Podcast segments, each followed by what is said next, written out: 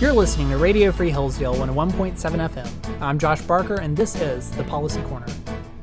Today we're going to talk about Michigan's state sales and use tax. House Bill 4939 and 4940 would amend the state sales and use tax when it comes to automobiles. The state sales tax is pretty straightforward. It's a 6% tax on the sale of goods. Those certain goods, such as grocery food items, are exempt. The state's use tax is an attempt to get around a potential loophole, especially here in Hillsdale County. We live right along the border of Michigan. Could easily go into Indiana or Ohio to pay their sales tax. In the case of Ohio, it's slightly lower than Michigan at 5.75%. The Michigan use tax would charge the Michigan 6% tax on the total price of a good. While the difference is fairly insignificant when it comes to everyday items, it's no chump change when it comes to purchasing large items like vehicles out of state. In 2021, the use tax collected nearly $2 billion for the state. That's just under 7% of the state's entire revenue. The state sales tax accounted for 32.2% of state revenue. Now, currently, individuals buying cars have to pay the sales or use tax, depending on how and where the vehicle is bought. Either way, it's 6%.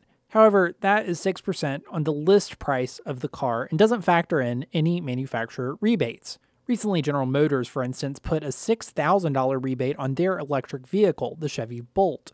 Despite the rebate, under existing law, the customer buying the vehicle would have to pay tax on the rebate in addition to the price that they're actually paying for the vehicle. Now, this sounds like a small issue, but in the case of the Bolt, that's a difference of $360 in taxes.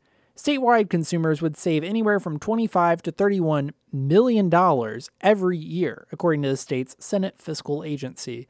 House Bills 4939 and 4940 would amend the law so that consumers would no longer be paying the sales or use tax on their rebates. In the discussion of this bill, an issue arose, however. The revenue from the state's sales and use taxes go to the state's school aid fund. By saving consumers up to $31 million in taxes, the school fund would lose that $31 million.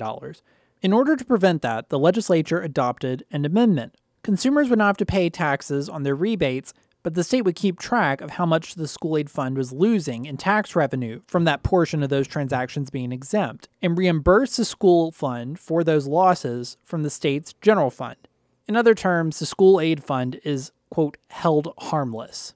The bills passed the state house in November of last year, and an amended version passed the state senate just a few weeks ago at the end of September. The house will have to pass the amended version before it goes on to Governor Whitmer to sign and become law.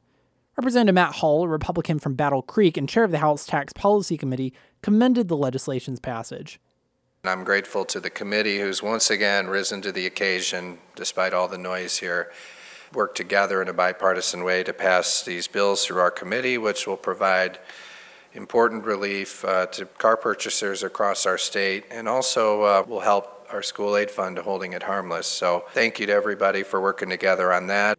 State Representative Andrew Fink told me last week that the bills were good for correcting past oversight and a useful and harmless tax reduction. If you can reduce a person's taxes when you think the state has sufficient revenue to do the services that the citizens should expect from it, uh, it's difficult to say no i'm not going to do that. And then the other thing is like the, the taxes are obviously a percentage. And so if the real cost of the vehicle after the rebate is lower than the sticker price or whatever it makes sense to have the taxes reflect the actual cost.